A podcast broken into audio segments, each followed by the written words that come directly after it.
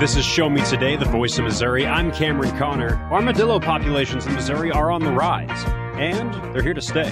Hunting and fishing in Missouri are a prime hobby for a lot of people. The Missouri Department of Conservation has proposed that those permit prices go up just a little bit. And we also listened to an episode from the podcast Pathways to Prevention, which deals with One Choice, which is the latest health standard in the battle against drug use. This time of year, plants are growing in full force. That includes invasive non-native species that can do some real damage in many ways. Friend of show Carol Davit of the Missouri Prairie Foundation talks with Ashley Bird about what we can do about that and about the work of the Invasive Plants Council. Our goals are to really elevate the need for early detection and control of invasive plants in our state, which cause serious ecological and economic challenges for taxpayers, for homeowners, uh, for state and federal agencies, really anybody who owns or has a responsibility to take care of land. Well, Carol, before we talk about what that impact is, uh, who's on this council? Are those the people you just mentioned that are impacted? Um, we do have representation from uh, a private citizen, but it, we have uh, conservation professionals from state and federal agencies, from nonprofit groups. Um, we have representatives from the horticulture industry, from the agriculture community, uh, ecological contractors, people whose whose work involves removing invasive, removing and treating invasive plants. So um, it's really great that we have so many different perspectives represented. Um, we also have uh, representation from the Missouri Department of Agriculture.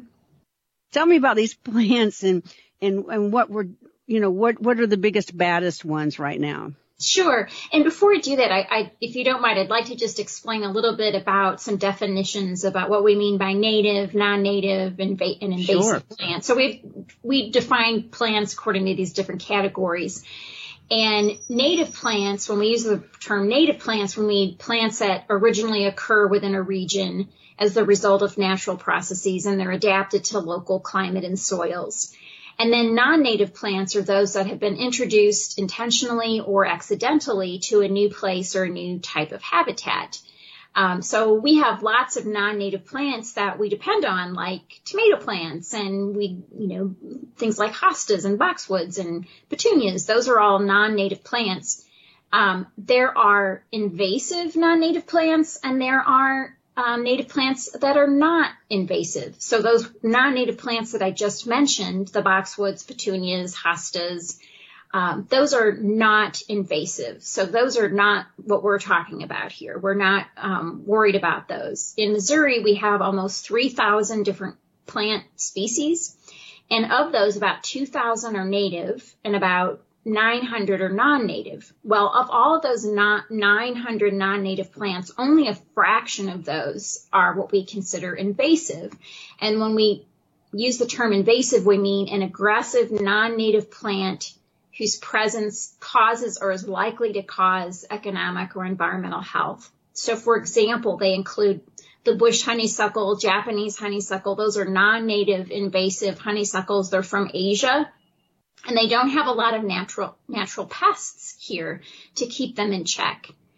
Um, kudzu is another example. Sericea, Sericea spotted knapweed, Johnson grass. Those are uh, some other examples of particularly problematic invasive plants. Also, Callery pear, also known as Bradford pear. Are they worse during the summer? I mean, you wanted to talk about it right now, I think, because this is a time for them to come out and to start invading. Well, they're they're always in terms of perennial invasive plants. I mean, they're always there whether we notice them or not. But you're right. Um, in the early spring, for example, bush honeysuckle is one of the earliest plants to leaf out, so it's really noticeable. And then in April, um, that's when we really notice Callery pear, especially like along roadsides because it's blooming.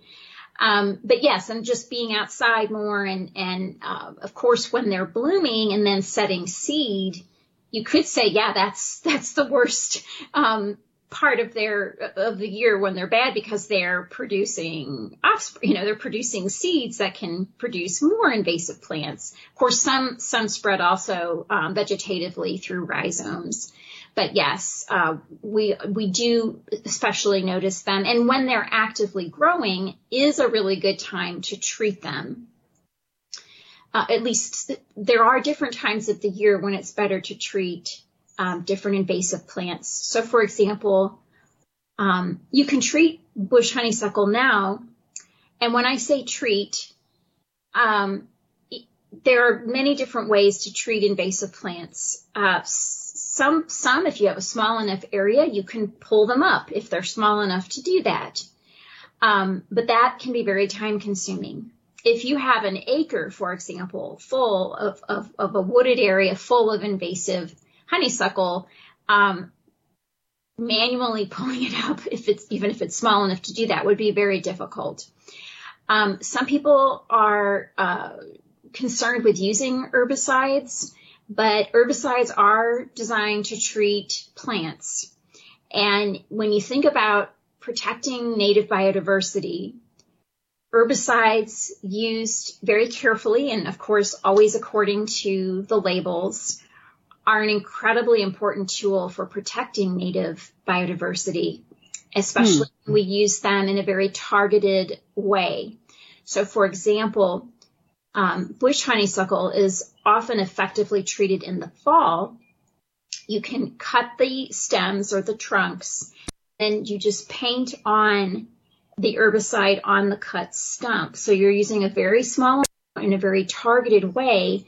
And in the fall is when those plants are pulling fluids down into their roots naturally anyway, so that herbicide can be taken up um, through through the stem or the trunk and systematically kill that individual plant. We're talking to Carol Davit of the Missouri Prairie Foundation and the Invasive Plant Council. Tell us more about how to find out how to fight these plants and and, and the best ways to do it we have a, a, comprehensive website the Missouri Invasive Plant Council does. It's moinvasives.org. And we have a ranked assessment of 142 plants known to have invasive qualities in Missouri. And we have maps showing their spread, their abundance, and their rate of impact in our state. And then we also, for the most commonly encountered invasive plants, we've assembled lots of identification and treatment information. It's just really important to think about what are your goals. And when we're talking about protecting native biodiversity, let me give you an example. Um, suppose uh, we have uh, a forest with, with, with oak and hickory and those, especially the oak trees, are incredibly important for the food chain. Their acorns provide food for turkey and deer, for example, um, and more than 500 different butterfly and moth species, their caterpillars feed on the leaves of oak trees. And all of those insects are food for birds and other wildlife. But but the insects are not hurting those trees. That's been happening for thousands and thousands of years those oak trees and hickory are also critically important for Missouri's forest products industry. If that oak hickory forest becomes dominated by bush honeysuckle, the shade produced by that bush honeysuckle is going to shade out oak and hickory seedlings and prevent them from growing. And so all of those species that depend on oaks will decline as well as there will be harm to the timber industry, to sawmills, uh, to people who who harvest timber. Their livelihoods can be affected as well. You're listening to Carol Davit with us on Show Me Today, the voice of Missouri. And if you really want to replay this, you can also listen to this on any podcast platform to find out more. I also wanted to mention that um, right now through June 15th, we are inviting anyone to fill out a survey that uh, to to provide their input about uh, on a uh, a list of about 40 plant species that are invasive to give us their feedback about if they would be in support or in opposition to those plant species no longer being sold. So we have an idea about uh, perhaps ceasing the sale of some invasive plants for the benefit of all Missouri. But we are directing this project based on feedback from the agricultural, horticulture, uh, any land management sectors, individual landowners. We want to know what people think about this. And if you go to our website, moinvasives.org and click on cease the sale idea, you can find a link to the survey and we've extended the deadline for feedback to June 15. All right. So that would be something you'd take to the legislature? I mean, you, or is it local government? Who, who would ban the sale of these plants? Depending on the feedback that we receive, we would, if there's enough public support, um, for it, yes, we would take the idea to the state legislature. Carol Davis with the Missouri Prairie Foundation, and if she's not busy enough, she's with the Invasive Plant Council as well, and the Grow Native program. So that's why you're a resource for us. So show me today the voice of Missouri. The first three years of every child's life are critical. Learn more about early intervention. How your baby or toddler plays, learns, talks, acts, and moves give important clues as to how they are developing. If you have any questions or concerns about whether your baby or toddler's development is on track, please call 1 800 515 BABY. That's 1 800 515 2229. Call 1 800 515 BABY. That's 1 800 515 2229. I see you finally got a new helmet. I did. Bought it cheap online. Follow me. We'll turn off here. I'm right behind you. Watch the cars. They can be crazy. Teddy! No! Are you okay? Somebody do something! Was this young man hit by a car? Yes, and his helmet is smashed. It's a brand new helmet. It's probably a fake. Fakes cause real harm. You're smart. Buy smart. Brought to you by the National Crime Prevention Council and the U.S. Patent and Trademark Office. Over the past few years, the COVID 19 pandemic has affected how we live our daily lives. Today, we also face a mental health pandemic that threatens our well being as we attempt to rebuild our social networks and communities. The pandemic has reminded us to value family, community, and our human connections. However, it has also left many of us feeling more isolated, confused, and alone, struggling to find meaning amid loss and uncertainty. Today, one in five Americans experience emotional and mental health challenges, but many of us do not understand what we are facing or know how to ask for help. At the American Psychiatric Association Foundation, we understand what you are going through, and we are here to help. Our vision is to build a mentally healthy nation for all. We work every day to eliminate stigma, combat mental illness and substance use disorders, and advance mental health. If you or someone you love needs help, you are not alone. Please visit mentallyhealthynation.org to learn more. Do you worry about how much someone drinks? Do you feel angry or depressed most of the time? Do you feel neglected or unloved? Do you feel that if the drinker loved you, she or he would stop drinking? If you answered yes to any of these questions, you are not alone. Not everyone trapped by alcohol is an alcoholic. Families and friends are suffering too. Al Anon and Alateen can help. Call 1-866-200-0223 or visit alanon.org slash help. The United States Deputy Sheriff's Association is a national nonprofit and the largest non-governmental provider of services to law enforcement. The USDSA assists city, county, state, and federal agencies with free safety equipment donations and officer survival training along with cash donations to families of law enforcement officers who perish in the line of duty, college scholarships for the children of law enforcement, a citizen awareness program, and more. For more information on the USDSA and how you can help, visit usdeputy.org. Here on Show Me Today, One Choice is the latest health standard in the battle against drug use. Today, Dave Clausen talks to addiction psychiatrist and vice president of the Institute for Behavior and Health, Dr. Caroline DuPont from the Pathways to Prevention podcast. Teens and adults that care about them need to know that the one choice of no use of any alcohol, nicotine, marijuana, or other drugs is a realistic goal, and that many teens are already making that choice. Let's just jump right into one choice. What is one choice? When we talk about one choice, you might be wondering why is it called that? We haven't really focused on that, what that means yet. And and what we mean by that is that for teens, all substance use is related. And really what it boils down to is a choice whether to be someone who chooses to use drugs or chooses not to use drugs. So our one choice message is just this comprehensive no use of any alcohol, marijuana, nicotine, or other drugs under the age of 21 for reasons of health. And so as I just explained, we list out those things to make sure we're all on the same page. If you want to say, why don't you just say drug free? I'm, I'm all for that. I love drug free, but it's important to make sure that we're all saying the same thing. The second component of this one choice is the health standard that Bob was talking about. We have a lot of health standards we talk to young people about that we're really comfortable with. We talk about it all the time, like always wear your bike helmet, wear your seatbelt, eat healthy food. And we don't kind of hesitate to have those standards because they're based in science, because there's a lot of data that shows that those things are important. And it turns out we have also a lot of data and science that shows that it's really important for youth not to use any of those substances during the time that their brain is developing. So the first component of one choice is this developing brain.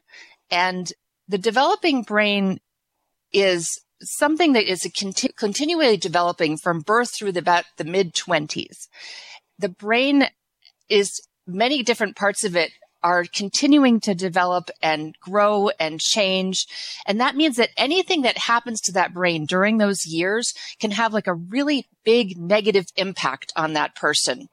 And so if you're worried about the present, like right now, it could harm them, but it could also harm them in their future in terms of their, their future well-being. For example, their educational attainment or their future career even.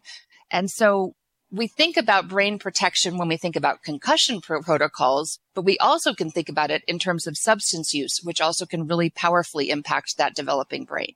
So I got to tell you a couple things that have jumped out at me already from this conversation is framing prevention as that new health standard. Coming at it from that angle, like this is just, this is about health, not about norms or fitting in, perceived norms, misperceptions. It's just a health standard that's based on data. And you had pointed out too that youth are already making this choice. They're already leading this, this effort establishing one choice as a health standard. I want to go back to also to what we were talking about because because when when Caroline outlined what we're talking about, we're talking about no use of alcohol, nicotine, marijuana, and other drugs for reasons of health until the age of 21. Everybody uses, as Caroline said, the drug free, but they don't specify what it is and they don't specify that age. And, and they don't do those things because they don't want to run into the conflicts that are there. They want to have an easier path. We haven't picked the easier path. We've picked the harder path, the clearer path, the one that's unambiguous. And a lot of people in prevention have gotten along for a long time. They'll say that just delay the onset. The goal of prevention is to delay the onset. Well, what does that mean? From 13 to 14? You know, what are we talking about? The use of it. And so what we've done is sort of go right at the heart and say, oh, no, it's all one thing. And it does have to do with 21. It's not 18. It's not 16. It's 21. And I think that 21 is really interesting because 21 comes from where it's legal, right? All of these substances are illegal under the ages of 21. So that's the law sometimes people are a little confused by that because people will say to me things like, well, marijuana is legal in my state now. And I'm like, yeah, it's not legal for recreational use under the age of 21. It wasn't a carte blanche, illegal for everything and for everyone. And that age 21 is really helpful. It's, it matches very well with the brain development that I was talking about. The brain development actually might set that age at 25 because that brain will continue to develop. But 21 is the law and it's a good one for us to stick with and to say if we can protect that brain until the age of 21, that is a really healthy thing for this person. The other thing I wanted to say about that health standard point, which I think is really important, is a health standard is not a purity test. It's not like I didn't wear my bike helmet today, so I can't wear my bike helmet tomorrow. Well, that makes no sense at all. Of course, you can always choose to do a healthy thing. And I think a lot of us adults can think about like how many times we've reinvigorated our health goals. Like I'm going to exercise regularly or I'm going to eat healthier foods. That that's a process. A health standard is a process of trying to improve and protect ourselves and to protect our health for the future. And that's the way this is as well, so that someone who might have used in the past could still make the choice not to use now for reasons of health in order to protect that developing brain. And so what we're giving them is the information about the developing brain so that people can make healthy choices to protect themselves. Because we can tell kids all the information in the world, but at some point, they're out in the world themselves. They're with their friends. They're at a party. They're in an unexpected situation and they're going to be offered something or have the opportunity to use something and they have to already have some core information about how to handle a situation like that. You're not there with them. You as the parent or as their teacher or their physician or, or whoever the well-meaning adult you are in that kid's life, you're not with them when they need to make that choice for themselves. And so them thinking, I'm going to always wear my seatbelt. I'm going to wear my bike helmet, even though rental scooters, you know, don't come with them. I'm not going to make that choice. Or I'm going to choose not to use any of these substances because I'm protecting my brain. Another way to think about this is that substance use disorders are actually pediatric onset diseases. So when we talk about prevention, I often kind of stop people and say, wait, what are we trying to prevent?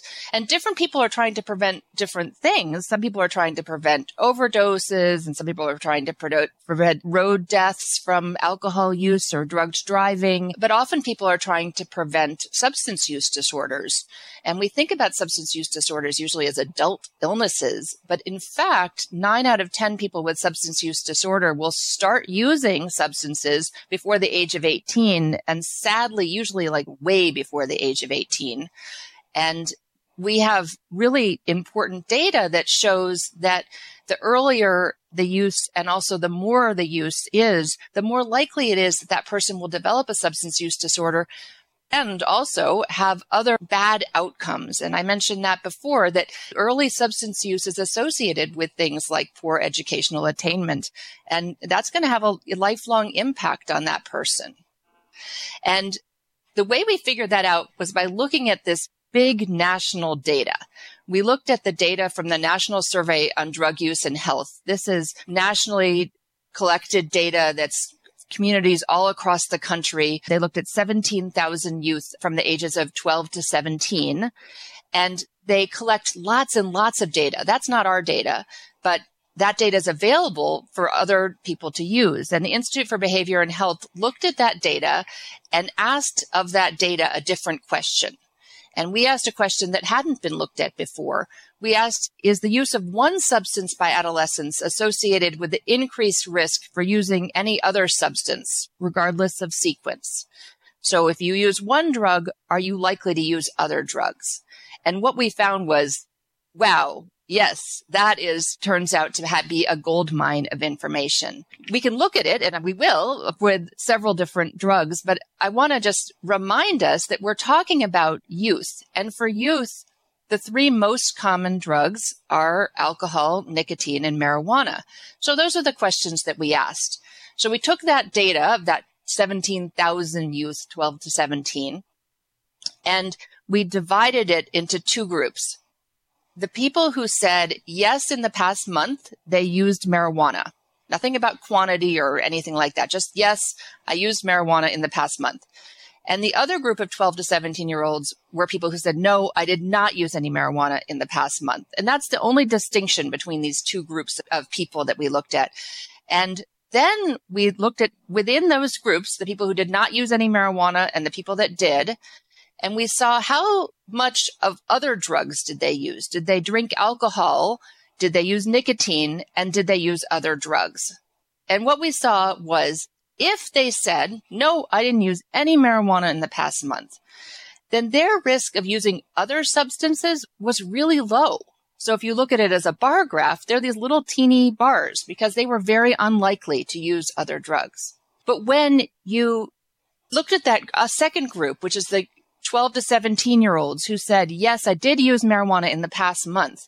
the bars are much bigger. They're much more likely to be using alcohol, to be using nicotine, and to be using other drugs. And they're really dramatically more likely to use alcohol in the scary ways that we worry about with kids, like binge drinking, which is five or more drinks in one setting, or heavy alcohol use, which is repeat binge drinking.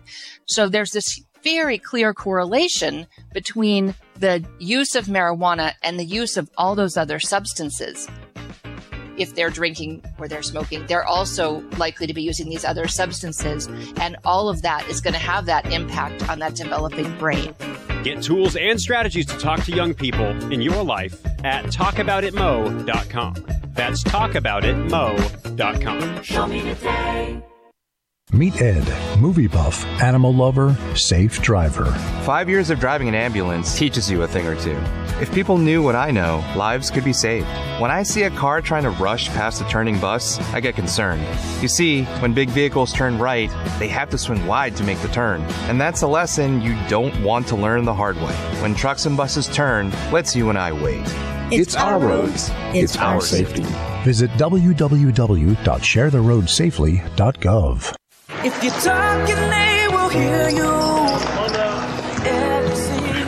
Why are we getting killed like this? Kyle's not here. Got caught drinking beer in the park a couple of nights ago. Really? Yeah. Zero tolerance. He's out for the season. Harsh. Hey, he knew not to drink. We've made that clear to all of our kids, right? Uh, no, not really. Bill, if we don't tell them what we expect and why they shouldn't drink, how are they going to know? Talk. They hear you. For more information, visit underagedrinking.samhsa.gov. You try. All the talks we've had over the years, including what you've told me about not using alcohol and other drugs, they stick with me. And believe it or not, they really do make a difference, especially at times that matter most. Hey, want a drink? No thanks, I'm good. So thank you, Dad, for talking and preparing me for what's ahead. Thank you for talking. For more information about talking with your kids about underage use of alcohol and other drugs, visit underagedrinking.samhsa.gov. Hi, it's Tori DeVito. In every family, small conversations can make a big impact, like when my dad shared his experiences as an alcoholic. Your honesty about that part of your life gave me a sense of integrity that I wanted to uphold in my own life. I wanted you to know from someone who's been in recovery more than 30 years now that hard work is what creates success, not alcohol or other drugs. I said it a lot, and I'm glad you took it to heart. Talk, they hear you. For more information, visit underagedrinking.samhsa.gov. When it comes to vaping, the truth can get clouded. So let's make it clear. Vaping is not safe for kids, teens, or young adults. It's just not. Because vaping can put microscopic particles into your lungs. And dangerous things like metals and volatile organic compounds into your body. And nicotine, the same highly addictive substance found in regular cigarettes. Nicotine can harm a person's brain development through their mid 20s, affecting learning, memory, attention, and impulse control, and priming the brain for other addictions. Vaping products also come in kid friendly flavors that can make them appealing to youth. And many kids also use other drugs, like marijuana, in vaping devices. With appealing flavors, high nicotine levels, and lots of promotion on social media, many kids think vaping is harmless, but it's not. So talk to your kids about the risks of vaping, because when you talk, they hear you. For more information, visit underagedrinking.samhsa.gov. Email from school about the incident today. Scary. Tell me about it. Did you have any idea that was going on? None. I mean, you saw Derek at the game last night, too. Did you have a clue? No, but you know, teachers like me, parents, we don't always know as much as you guys do. Kids hear first about what's going on with other kids. Half the time, it's rumors. It can be hard to tell sometimes, but if you have a concern about a friend who's having trouble with alcohol, prescription drugs, bullying, violence, anything, you need to tell an adult. Mom or me, a teacher, coach, school counselor, someone you know and trust. Dad, no kid is gonna tell an adult about that kind of stuff. I get it, but if we don't know, we can't help. Speaking up about a problem, that's what helping a friend is all about. For more information, visit underagedrinking.samhsa.gov. Back here on Show Me Today, the voice of Missouri, I'm Cameron Connor. More armadillos are entering and staying in the Missouri area. While the animal is a peaceful creature that does not appear to be affecting any Missouri ecosystems, you may see more crossing highways. We are joined here with the Missouri Department of Conservation St. Louis Regional Media Specialist Dan Zarlenga.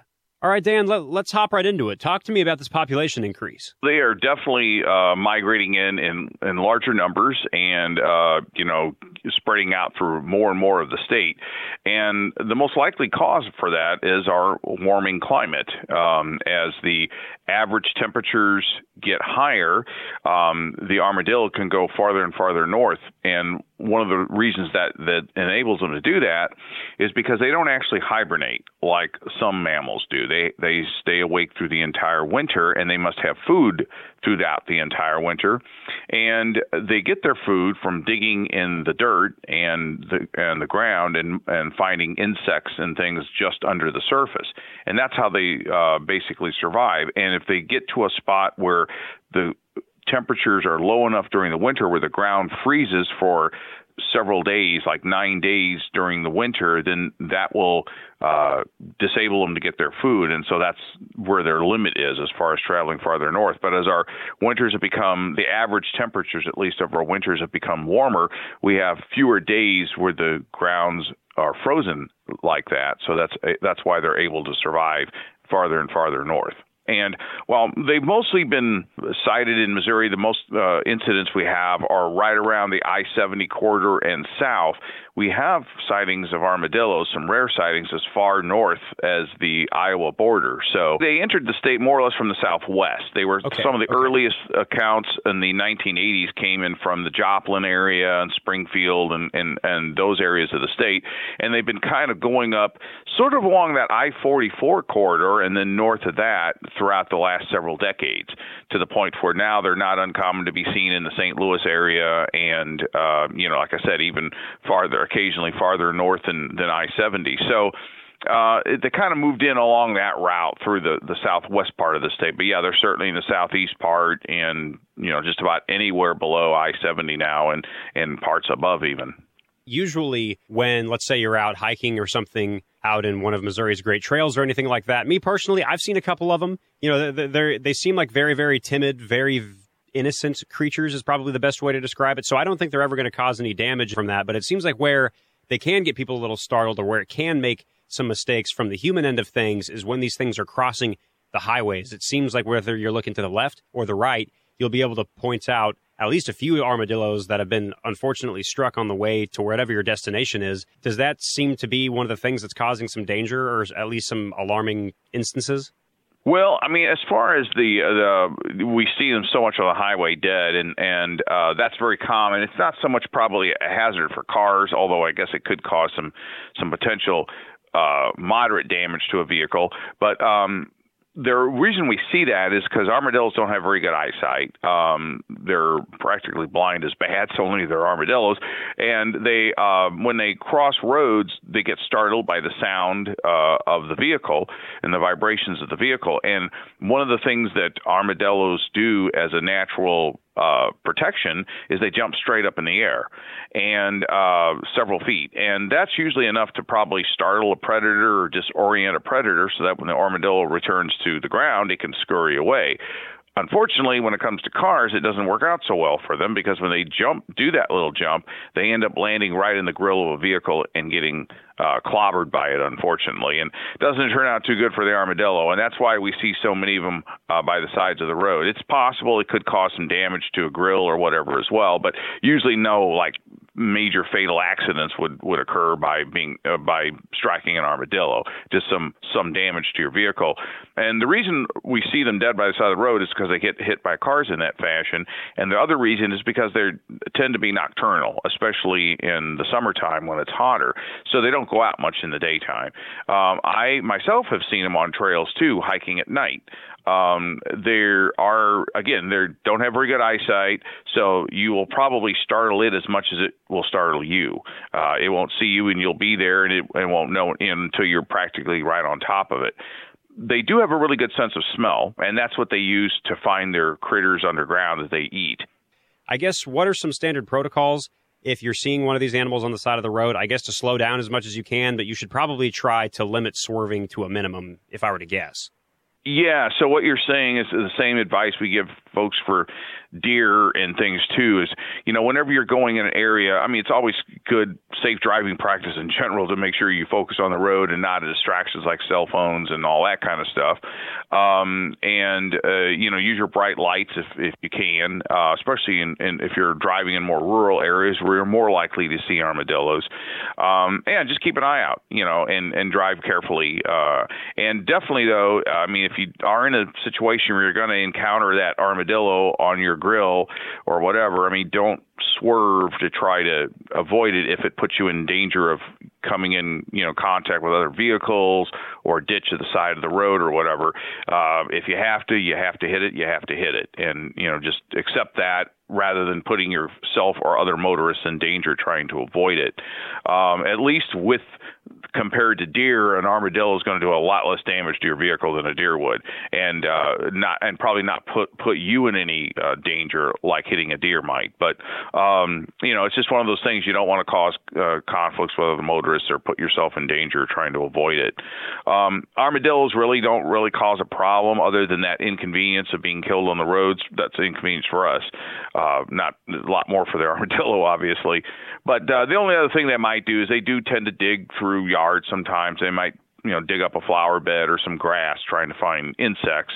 Um, but other than that, they really don't cause any any major harm or no negative impacts to the ecosystem that we can determine.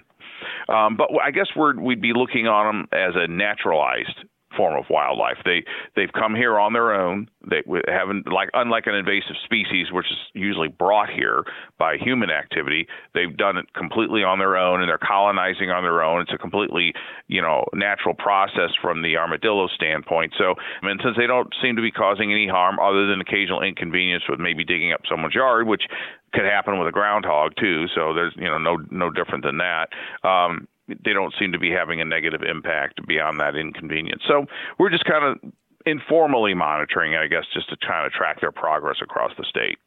It seems like no matter what, the uh, the armadillo population is friendly and they're here to stay. That's all right. Well, this has been Dan Zarlenga. He is the media specialist for the St. Louis region of Missouri Department of Conservation. We've been talking here today about the increased armadillo population and sightings. These mammals are here to stay, and there is a chance that you might see one crossing the road. So if so, make sure to follow your standard safety protocols whenever you see an animal. Dan, thank you so much for joining us on Show Me Today, The Voice of Missouri. And if you tuned in late, make sure to search Show Me Today, The Voice of Missouri wherever you get your podcasts. Over the past few years, the COVID 19 pandemic has affected how we live our daily lives. Today, we also face a mental health pandemic that threatens our well being as we attempt to rebuild our social networks and communities. The pandemic has reminded us to value family, community, and our human connections. However, it has also left many of us feeling more isolated, confused, and alone, struggling to find meaning amid loss and uncertainty. Today, one in five Americans experience emotional and mental health challenges challenges, but many of us do not understand what we are facing or know how to ask for help. At the American Psychiatric Association Foundation, we understand what you are going through, and we are here to help. Our vision is to build a mentally healthy nation for all. We work every day to eliminate stigma, combat mental illness and substance use disorders, and advance mental health. If you or someone you love needs help, you are not alone. Please visit mentallyhealthynation.org to learn more. The first three years of every child's life are critical. Learn more about early intervention. How your baby or toddler plays, learns, talks, acts, and moves give important clues as to how they are developing. If you have any questions or concerns about whether your baby or toddler's development is on track, please call 1 800 515 BABY. That's 1 800 515 2229. Call 1 800 515 BABY. That's 1 800 515 2229. I see you finally got a new helmet. I did. Bought it cheap online. Follow me. We'll turn off here. I'm right behind you. Watch the cars. They can be crazy. Teddy! No! Are you okay? Somebody do something! Uh, was this young man hit by a car? Yes, and his helmet is smashed. It's a brand new helmet. It's probably a fake. Fakes cause real harm. You're smart. Buy smart. Brought to you by the National Crime Prevention Council and the U.S. Patent and Trademark Office. Do you worry about how much someone drinks? Do you feel angry or depressed most of the time? Do you feel neglected or unloved? Do you feel that if the drinker loved you, she or he would stop drinking? If you answered yes to any of these questions, you are not alone. Not everyone trapped by alcohol is an alcoholic. Families and friends are suffering too. Al Anon and Alateen can help. Call 1 866 200 0223 or visit alanon.org slash help. The United States Deputy Sheriff's Association is a national nonprofit and the largest non-governmental provider of services to law enforcement. The USDSA assists city, county, state, and federal agencies with free safety equipment donations and officer survival training along with cash donations to families of law enforcement officers who perish in the line of duty, college scholarships for the children of law enforcement, a citizen awareness program, and more. For more information on the USDSA and how you can help, visit usdeputy.org. You've tuned in to Show Me Today, the voice of Missouri. I'm Cameron Connor. Hunting and fishing check the box on many Missourians' hobby list. It is also a relative bargain compared to what other states charge for their permits. However, there is a proposition by the Missouri Department of Conservation to install a minor increase on these seasonal permits. Missouri Department of Conservation's Deputy Director Aaron Jeffries talks with Marshall Griffin to explain the reasoning. I think we all realize that uh, nothing costs the same uh, that it did a year or two years ago, and the cost of conservation business has continued to go go up over uh, the past couple of years. Uh, especially when we look at uh, habitat management on our conservation areas. You know, back in 1999, uh, last time some of our permit prices actually changed. a contract prescribed burn was around thirteen dollars uh, today, uh, in some cases, it's approaching $100 an acre. Just one example of many. Would it be a simplification, or would it be fair to say that inflation and just higher prices in general has uh, led to this uh, to this request to raise fees? Uh, yeah, absolutely. I mean, and then also uh, looking ahead at some of the major construction that we have going on. You know, many of us have been to Bennett Springs. Uh, that's close to a, a $50 million project. Uh, once we're done with Bennett, we're going to be looking at Montauk Hatchery. That would probably be well over 50 million. Uh, our wetlands uh, are quite expensive and have uh, really taken a beating from the floods. So whether it's pump stations or renovations, uh, you're looking at Schell Osage, Fountain Grove, uh, and other renovations on our wetlands, uh, with most most of those probably costing more than 10 million. And that's just a few examples. Uh, many of our nature centers are over 30 years old. Uh, our unstaffed and staffed shooting ranges, we have 70 of those located around the state. You know, we got a lot, a lot of work to do there as well. Some people may not know exactly what a fish hatchery is used for. I mean, p- people who regularly fish, I'm obviously would obviously know, but just for the average person who maybe is not into the outdoors, explain the crucial need of a fish hatchery. Yeah, great question. Uh, so we have nine hatcheries, uh, five that are cold water, and, and they uh, are entirely focused on producing and raising trout. Uh, there are a few private hatcheries here in the state, uh, but they would by no means meet the supply and demand that uh, that we need. Uh, but those five hatcheries, uh, they produce both rainbow and brown trout, which then are stocked at the uh, the trout parks and on several hundred miles of trout st- streams like the Current, Meramec, and Niangua, and of course the premier trout fishing location, Lake Taneycomo. Uh, we then have four warm water hatcheries that produce, uh, you know, everything from hybrid striped bass to muskie to channel catfish, to bluegill, to largemouth bass. A lot of those are stocked in urban lakes in Kansas City, St. Louis, Columbia, Jeff City, St. Joe, uh, to provide that close to home fishing opportunity for citizens. You know, our, our we have natural reproduction that occurs but by no means would it meet the uh, demand of uh, angling pressure that we have out there. You're listening to Show Me Today. This is Marshall Griffin, and we're speaking with Aaron Jeffries. He's the deputy director for the Missouri Department of Conservation. Now, these um, there's of course numerous types of um, fees or, or permits uh, for whether whether it's for hunting or for fishing. But give us an example, uh, or give us a couple of examples of what the current prices are, say for deer hunting or for fishing and what the proposed price hike would be? Yeah, I mean, for most of our resident permits, we're looking I mean, a really modest price increase of dollar fifty. Uh, so deer hunting, I think deer's either 17 or 19, and it's only going to no, it's 17 dollars. It's going to increase to 18 dollars. So one dollar increase. Uh, fishing permit 12, uh, going to go to 13 dollars. So there's not a lot of things that you can do for for 12 dollars or 18 dollars nowadays. Uh, and have such a, a great recreational opportunity. You know, you look at deer hunting permit, firearm permit, eight, going from 17 to 18. Surrounding state average is well over $50 for a, a deer hunting permit. And the price changes just aren't for residents. Uh, we're also increasing non-resident permit fees as well.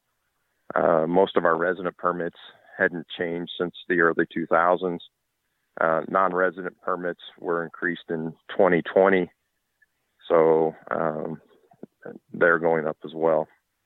Now, these are still officially just proposals. There's, from what I understand, there's a, a uh, comment period from the public, and then a, a, final vote will be taken later in the year. Tell us uh, what if somebody wants to comment on this, uh, saying, "Well, this is still too much," or, or something along those lines, or has concerns. Uh, I guess tell us about that process. Absolutely. I mean, the uh, the Conservation Commission uh, took initial action at the May Commission meeting. We put out a press release about that.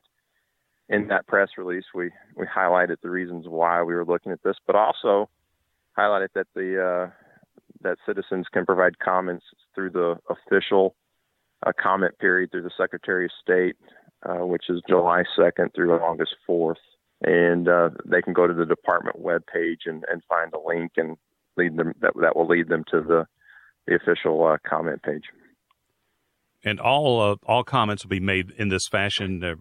Will any public comments in person be uh, be taking place at the the next in person commission meeting?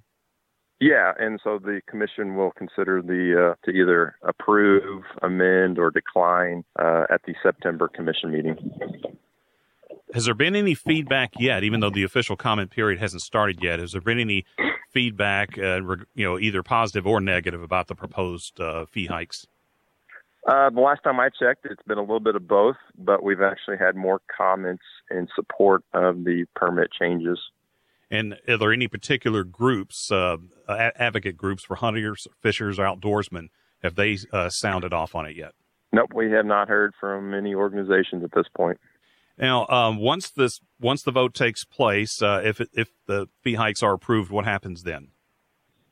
It, uh, if it's approved, uh, they would become effective February 29th, 2024.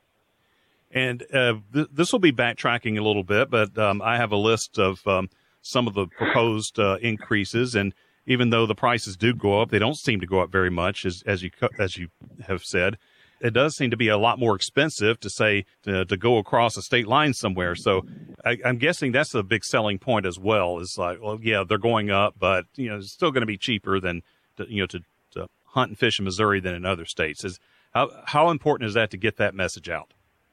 I, I think that's absolutely part of it, and and also we also recognize that people are paying the sales tax. Uh, but all citizens pay the sales tax, and, and we're blessed to have that here in Missouri because it really provides a lot of opportunities that other folks in other states uh, can't experience, such as uh, you know most Missourians are within 45 minutes of a of a shooting range.